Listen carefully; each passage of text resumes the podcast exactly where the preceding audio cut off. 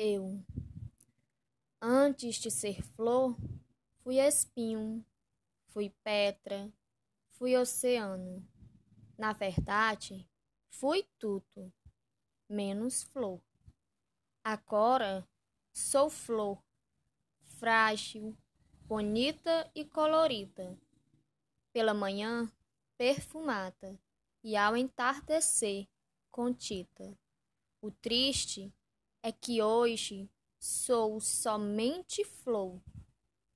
Depois serei semente, forte, seca e inerte, esperando novamente o processo de ser flor.